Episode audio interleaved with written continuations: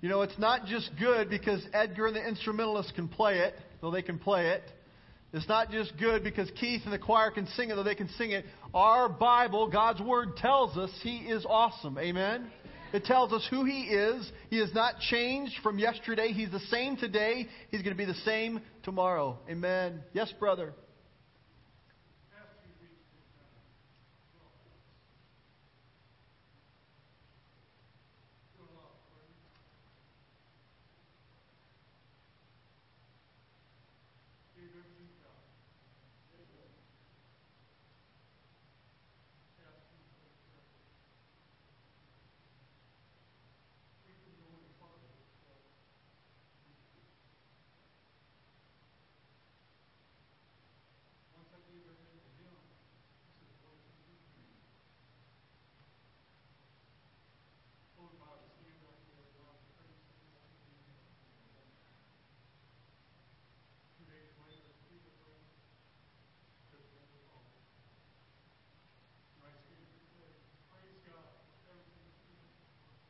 Amen. Amen. Thank you, brother. Amen. Amen. Amen. He's worthy to be praised. He's worthy to be praised.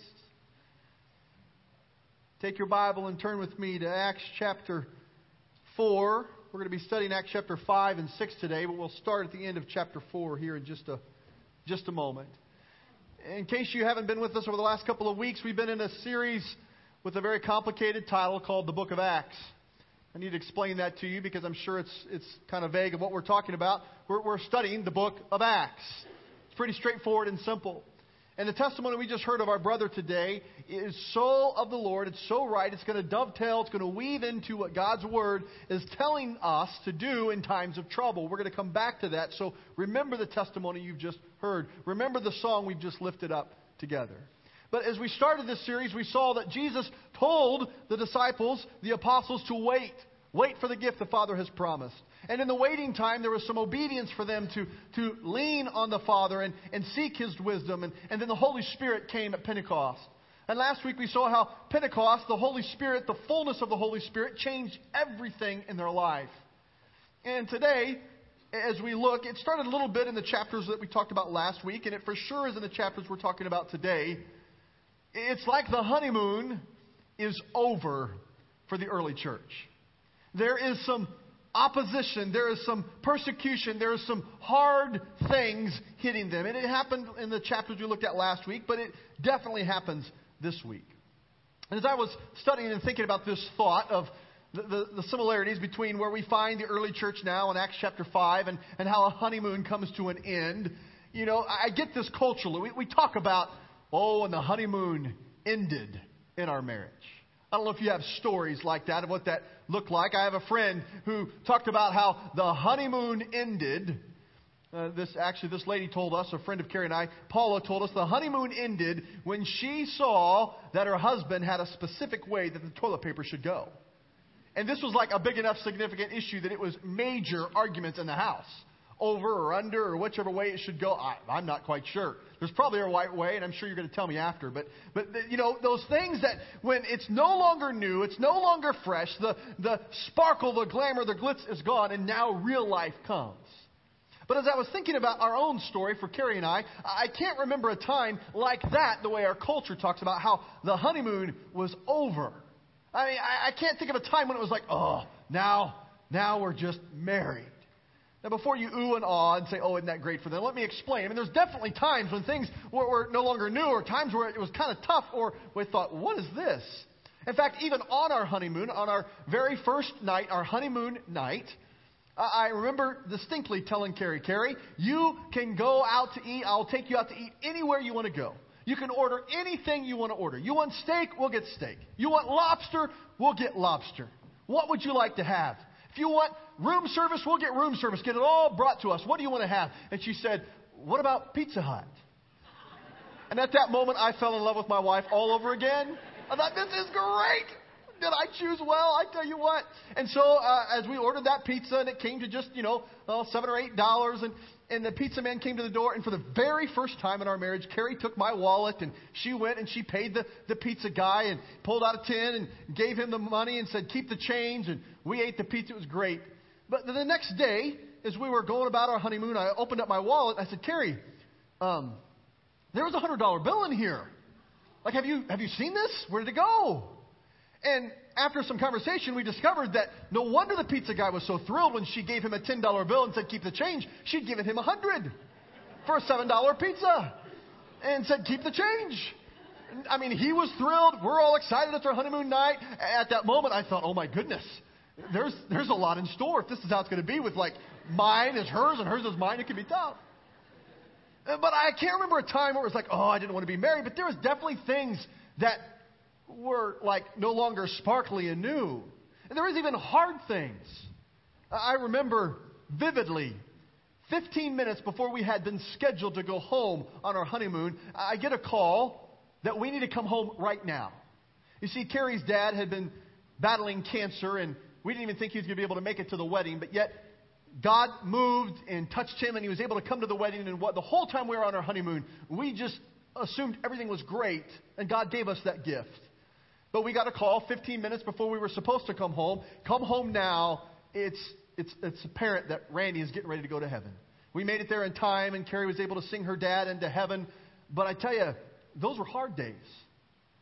As tough as it was, uh, uh, the honeymoon was definitely over, but it wasn't, oh, we don't want to be married. In fact, we learned what it was like to, through tough things, love each other even more. Even this week, we talked about the things we've experienced in life and, and the good things and the funny things and the not so good things and how awesome it was. And while the honeymoon is over, real life is better. And I share all that to say, I think that's what is happening here in Acts chapter 5 and Acts 6, 1 through 7. To get the whole picture, I, I want you to see that there's these three attacks. There's three things that are coming at the church in these chapters that are definitely telling them the honeymoon is over.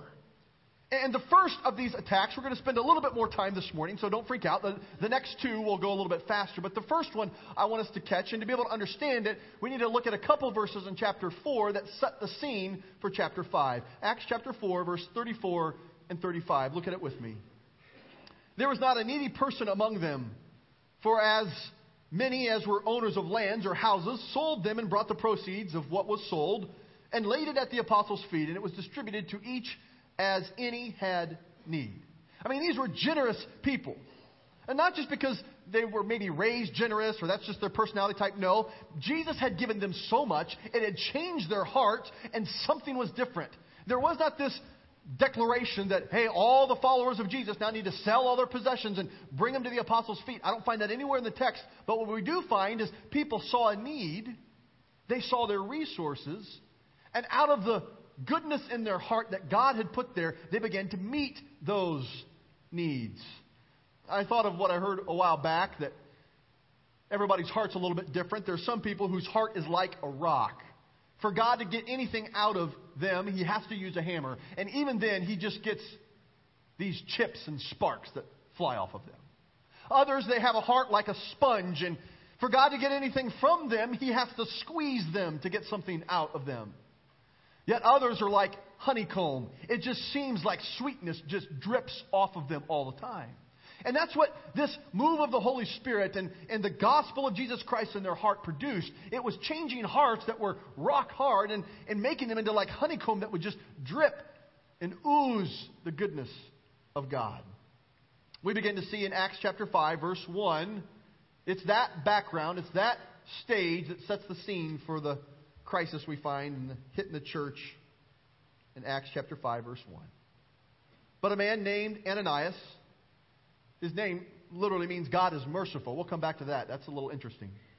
But a man named Ananias, with his wife Sapphira, sold a piece of property, and with his wife's knowledge, together, they kept back for themselves some of the proceeds and brought only a part of it and laid it at the apostles' feet. Acts chapter 5, verse 3. But Peter said, Ananias, why has Satan filled your heart to lie to the Holy Spirit? Now, who's behind this? It's Satan who is behind this. It may interest you to know that this is the first recorded account that we see Satan coming back on the, on the scene. Before uh, the cross, Satan was after killing Jesus. This is the first time after the cross we find Satan, and now his scheme, his attack, is to divide a wedge in the church and to destroy the church. That's his plan of attack. And notice, Peter says, and why has Satan filled your heart? This is in direct contrast to the filling of the Holy Spirit that we read about in the last few chapters. We read on, verse 3 and to keep back for yourself part of the proceeds for the land. Verse 4 While it remained unsold, did it not remain your own? And after it was sold, was it not at your disposal? Why is it that you have contrived this deed in your heart? You have not lied to man, but to God. So, what was it that they did that was really wrong? It wasn't, the sin was not that they held some money back. The sin wasn't that, that they, they didn't give 100% of everything. The sin was that they made it look like they had given 100%. Here, everybody around them in this move of God had heart like honeycomb, just dripping the sweetness of God. You have a need? I have money. I'll give it to you. You have a need? I'll give it to you. And they just kind of step on line. That kind of looks good. well, here, I sold my house and uh, seven dollars. This is what I got. I'll give that to you. It wasn't that they were forced to sell everything. It was that they wanted to, to look like they had given everything like everyone else, but they weren't willing to allow the sacrifice to come along with what they wanted to look like. The problem here is a heart issue with Ananias and Sapphira. Let's read on. Verse 5 When Ananias heard these words, he fell down and breathed his last, and a great fear came upon all who heard it. I think that would be fearful. That'd make me fearful. Can you imagine what it'd be like if people who, who didn't tell the truth, people who made themselves out to be better than they were, boom, just died today in church? After a couple bodies, it, we kind of go, whoa, this is serious. And then look, look at the next verse, what it tells us here, verse 6. The young men rose and wrapped him up and carried him out and buried him. Teens, I don't know if this was the interns or just the youth group or what, but this the, the dirty job was passed to them. Take the dead people, wrap them up, go bury them.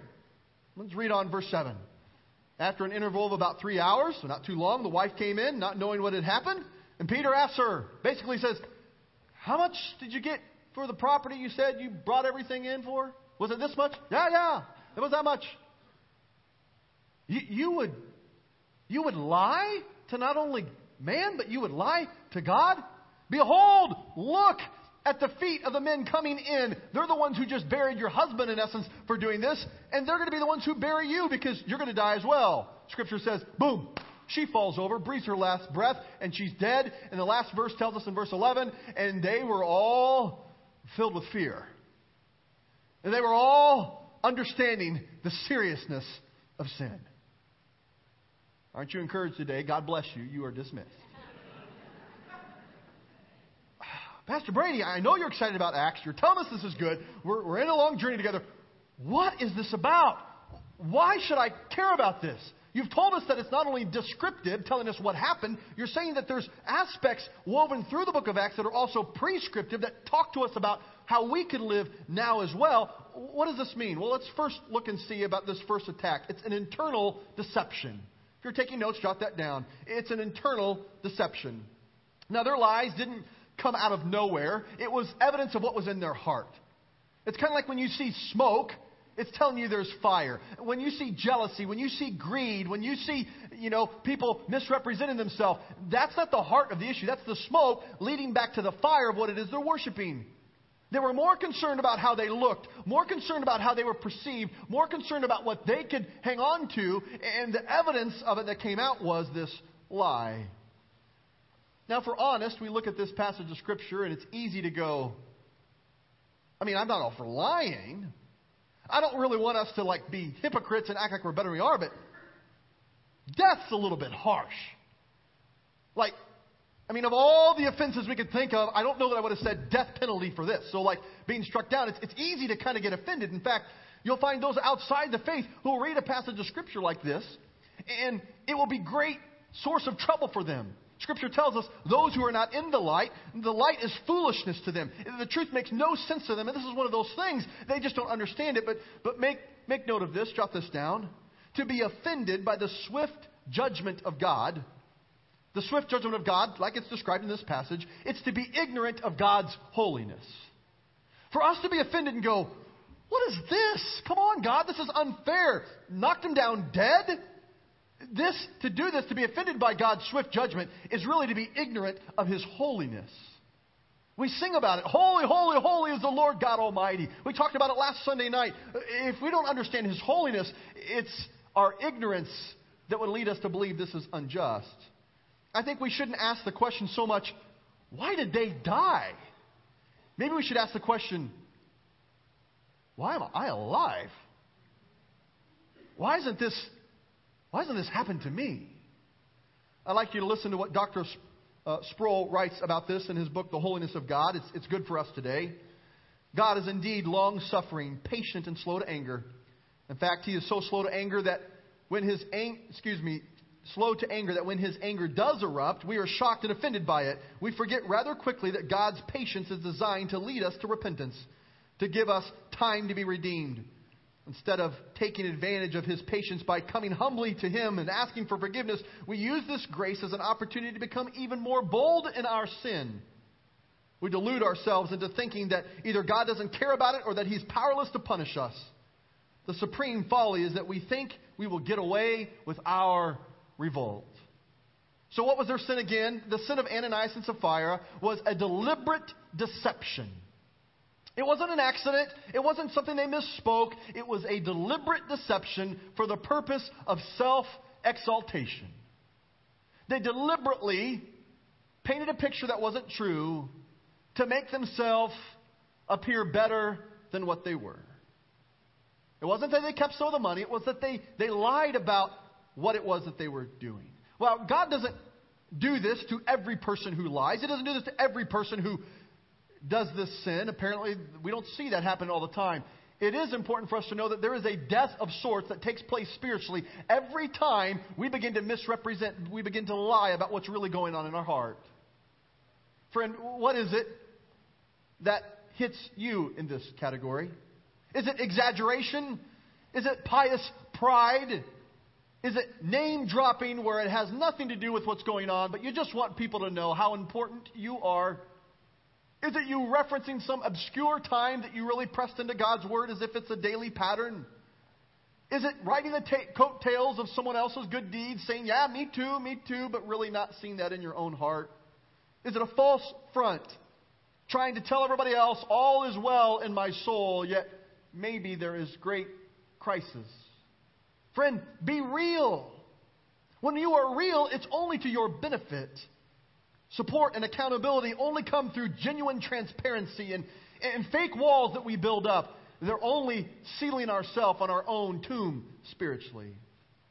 As a result, we see what happens next. The church was reminded of their seriousness of sin.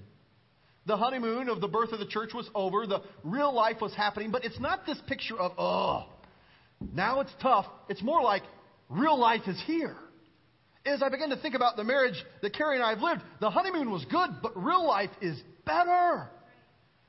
Now I know more of why I love her. Earlier on, I just loved her, but didn't know all the reasons why. And as they got closer to Jesus and they, they paid the price for the name of Jesus Christ, the love grew even stronger. But yet, make no mistake, the honeymoon was over. Real life was here. I ask you this question this morning Where are you tempted to try to impress others? Where are you tempted to try to make others think that you're more spiritual than you are? This was Satan's plan of attack then, and it's still a plan of attack today. He wants to try to get us to not be truthful about where we're at spiritually.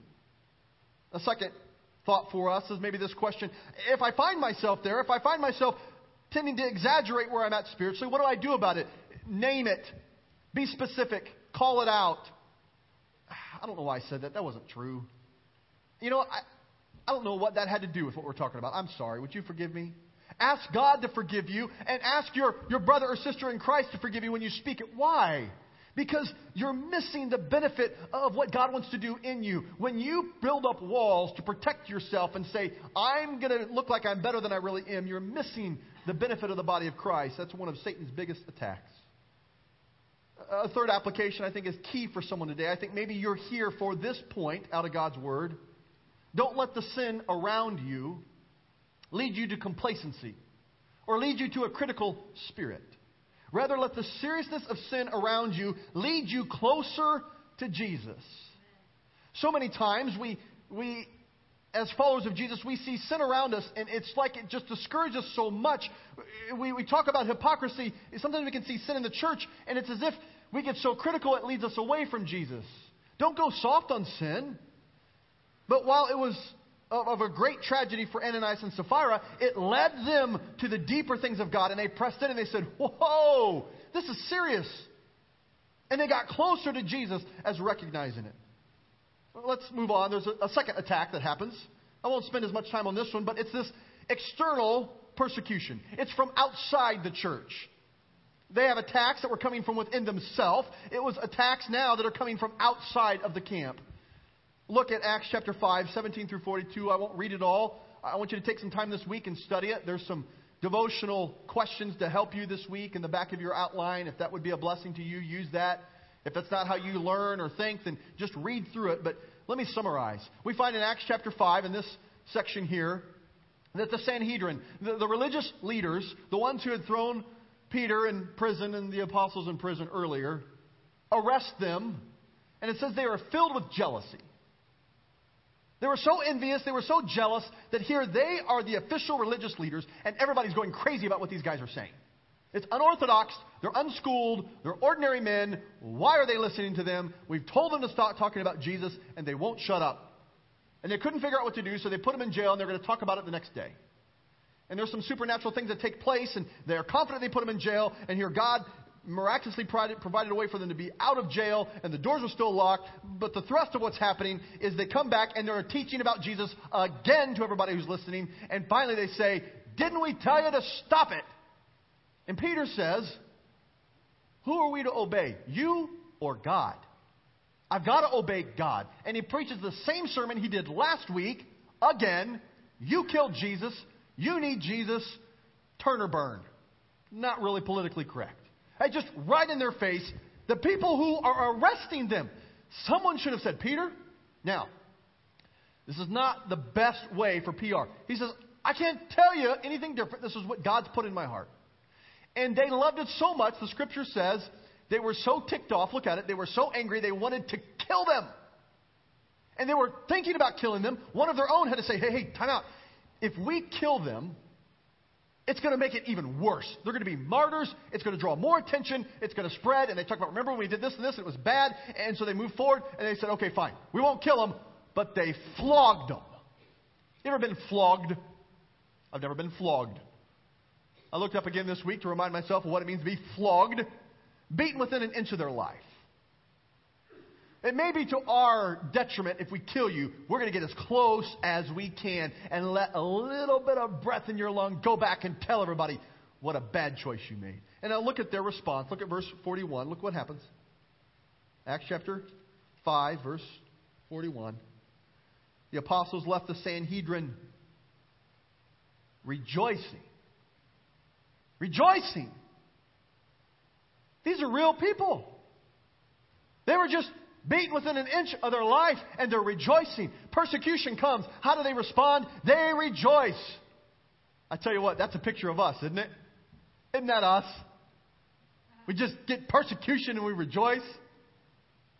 God help us. I think sometimes that's anything but us. What is the great persecution you face?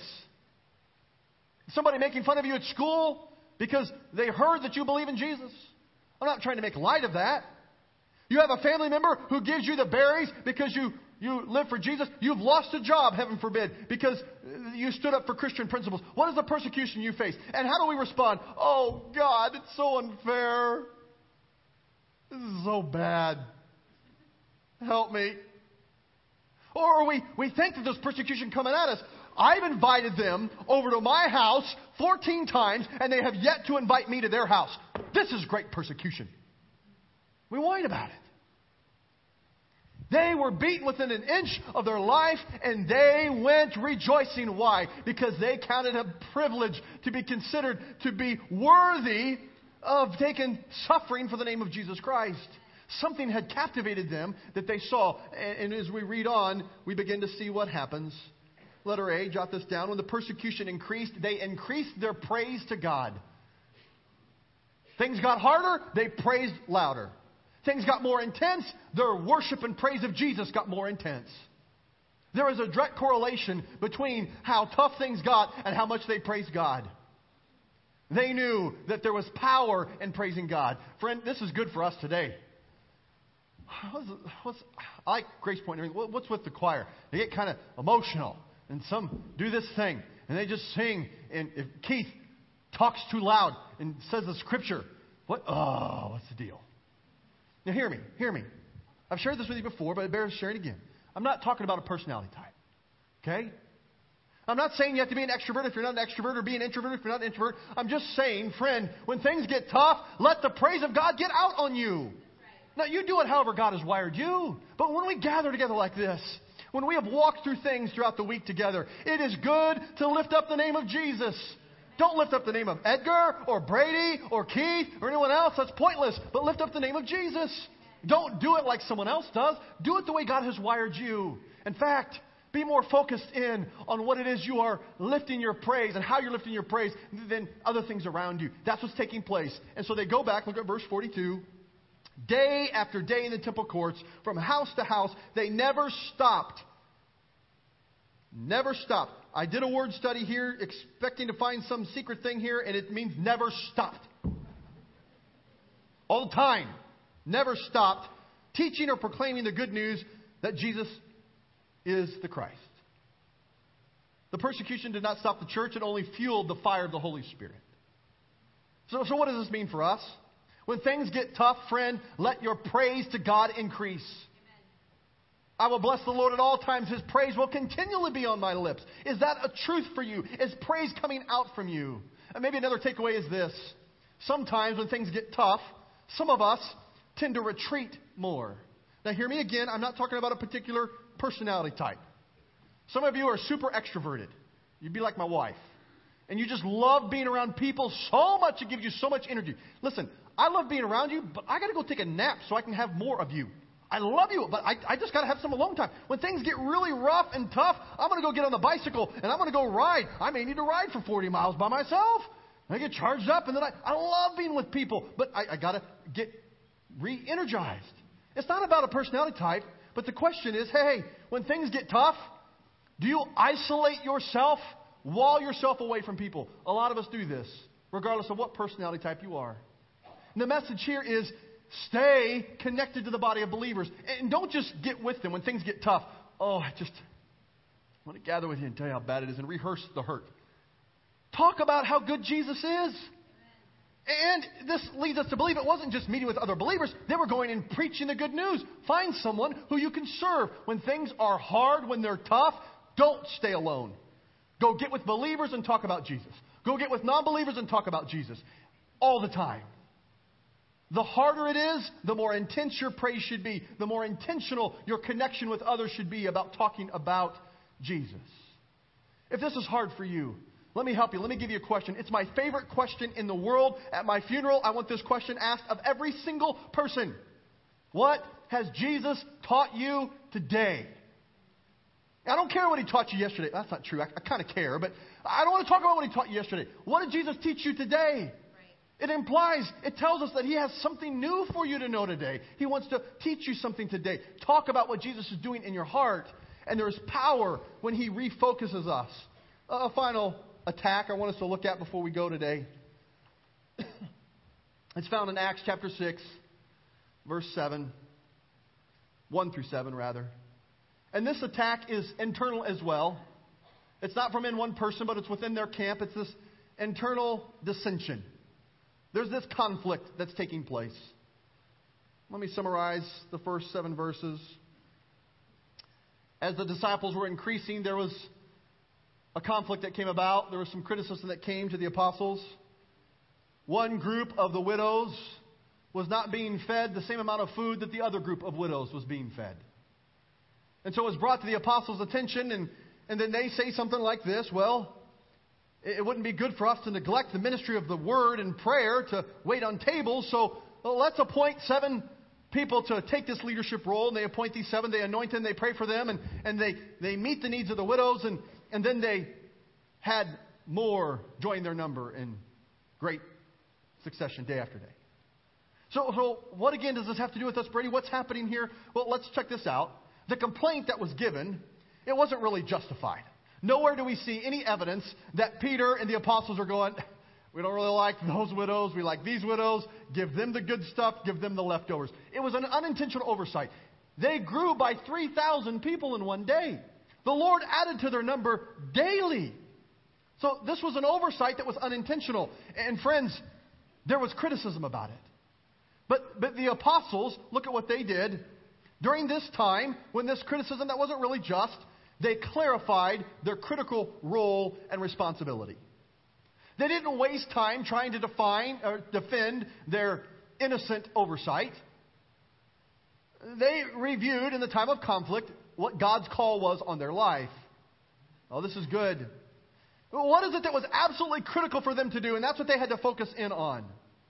It wasn't absolutely critical that everybody would like them. It wasn't absolutely critical that everybody would approve of everything they did. It wasn't absolutely critical that they would do everything themselves. It wasn't absolutely critical that they would get credit for everything themselves. But it was critical as they sought the Lord that they would give first priority to the ministry of the word and to prayer. The apostles clarified their critical role and responsibility. This is a great, an excellent example of of seeing things that are good get in the way of things that are great. Some of us here, when we find that we're in a, a tough time and there's some conflict or some criticism, we have a hard time saying no.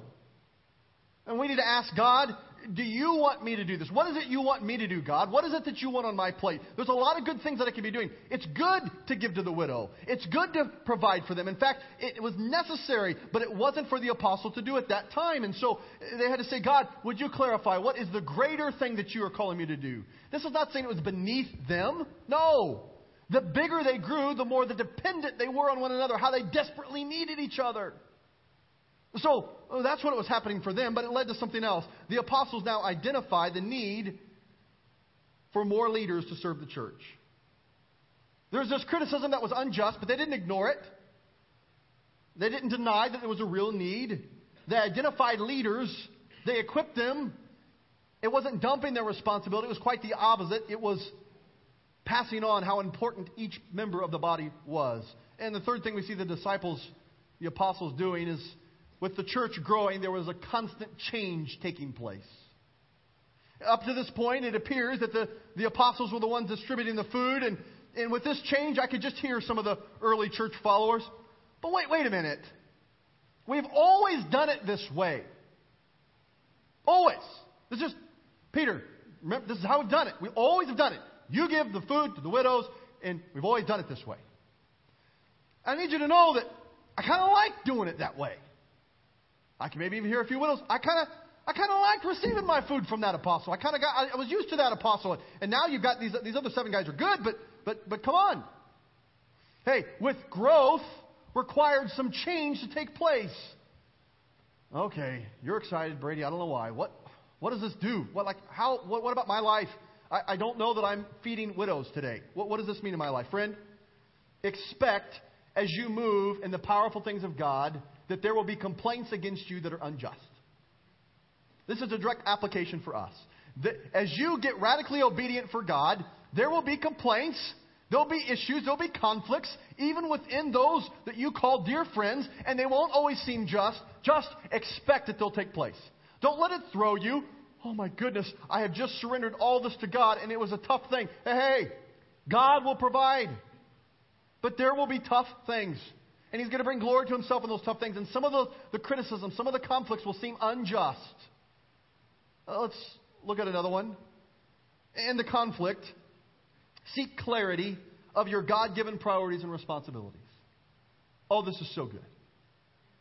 When there's a conflict with a brother or sister in the faith, don't start building up your ammunition. Over Christmas, we played the game Risk. I love the game Risk. I take over Australia and dominate the world. It's a great thing. And now, I can't play Risk because I'm telling you my strategy, but don't tell my family. This is what I do. I dominate Australia, and I dump all of the troops right there, and I just wipe the whole board clean. It's a beautiful thing. But when, when you're playing Risk and you build up your, your team to, to attack, this is not helpful when unjust criticism comes within the body. Well, I'm going to I'm going to stockpile my ammunition. And they said this, and she said this, and I have the right to do this. No, no, no, no, no. Clarify, God, what's important? What, what's the most important thing you want me to do right now? Friend, I'm going to tell you, it's going to be a rare day that He tells you to defend yourself. It's going to be a clear day when He says, Let me be your defender. But let me tell you what your purpose is. And when you are moving to what God has clearly said, this is for you to do in the middle of this family conflict, for you to do in the middle of this, this crisis at work, for you to do in the middle of a conflict at church, when He clarifies what you're to be about, there's power there. And, and finally, the last thought is this to experience growth in your life personally, in your family, in our church, change is often required. And our dependence upon one another only increases with growth.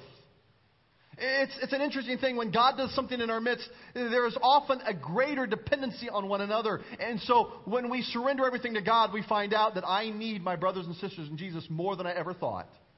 When we grow and we're reaching others for Jesus, I'm going to need you more than I've ever needed you. And you'll need more, me more than you've ever needed me. And there is some great hope in the aspect that God does some things in the aspect of change. I want to thank you for your great attention to God's Word today. And as we pray, I want to remind you that I'm inviting you in that this is just like the uh, hors d'oeuvres.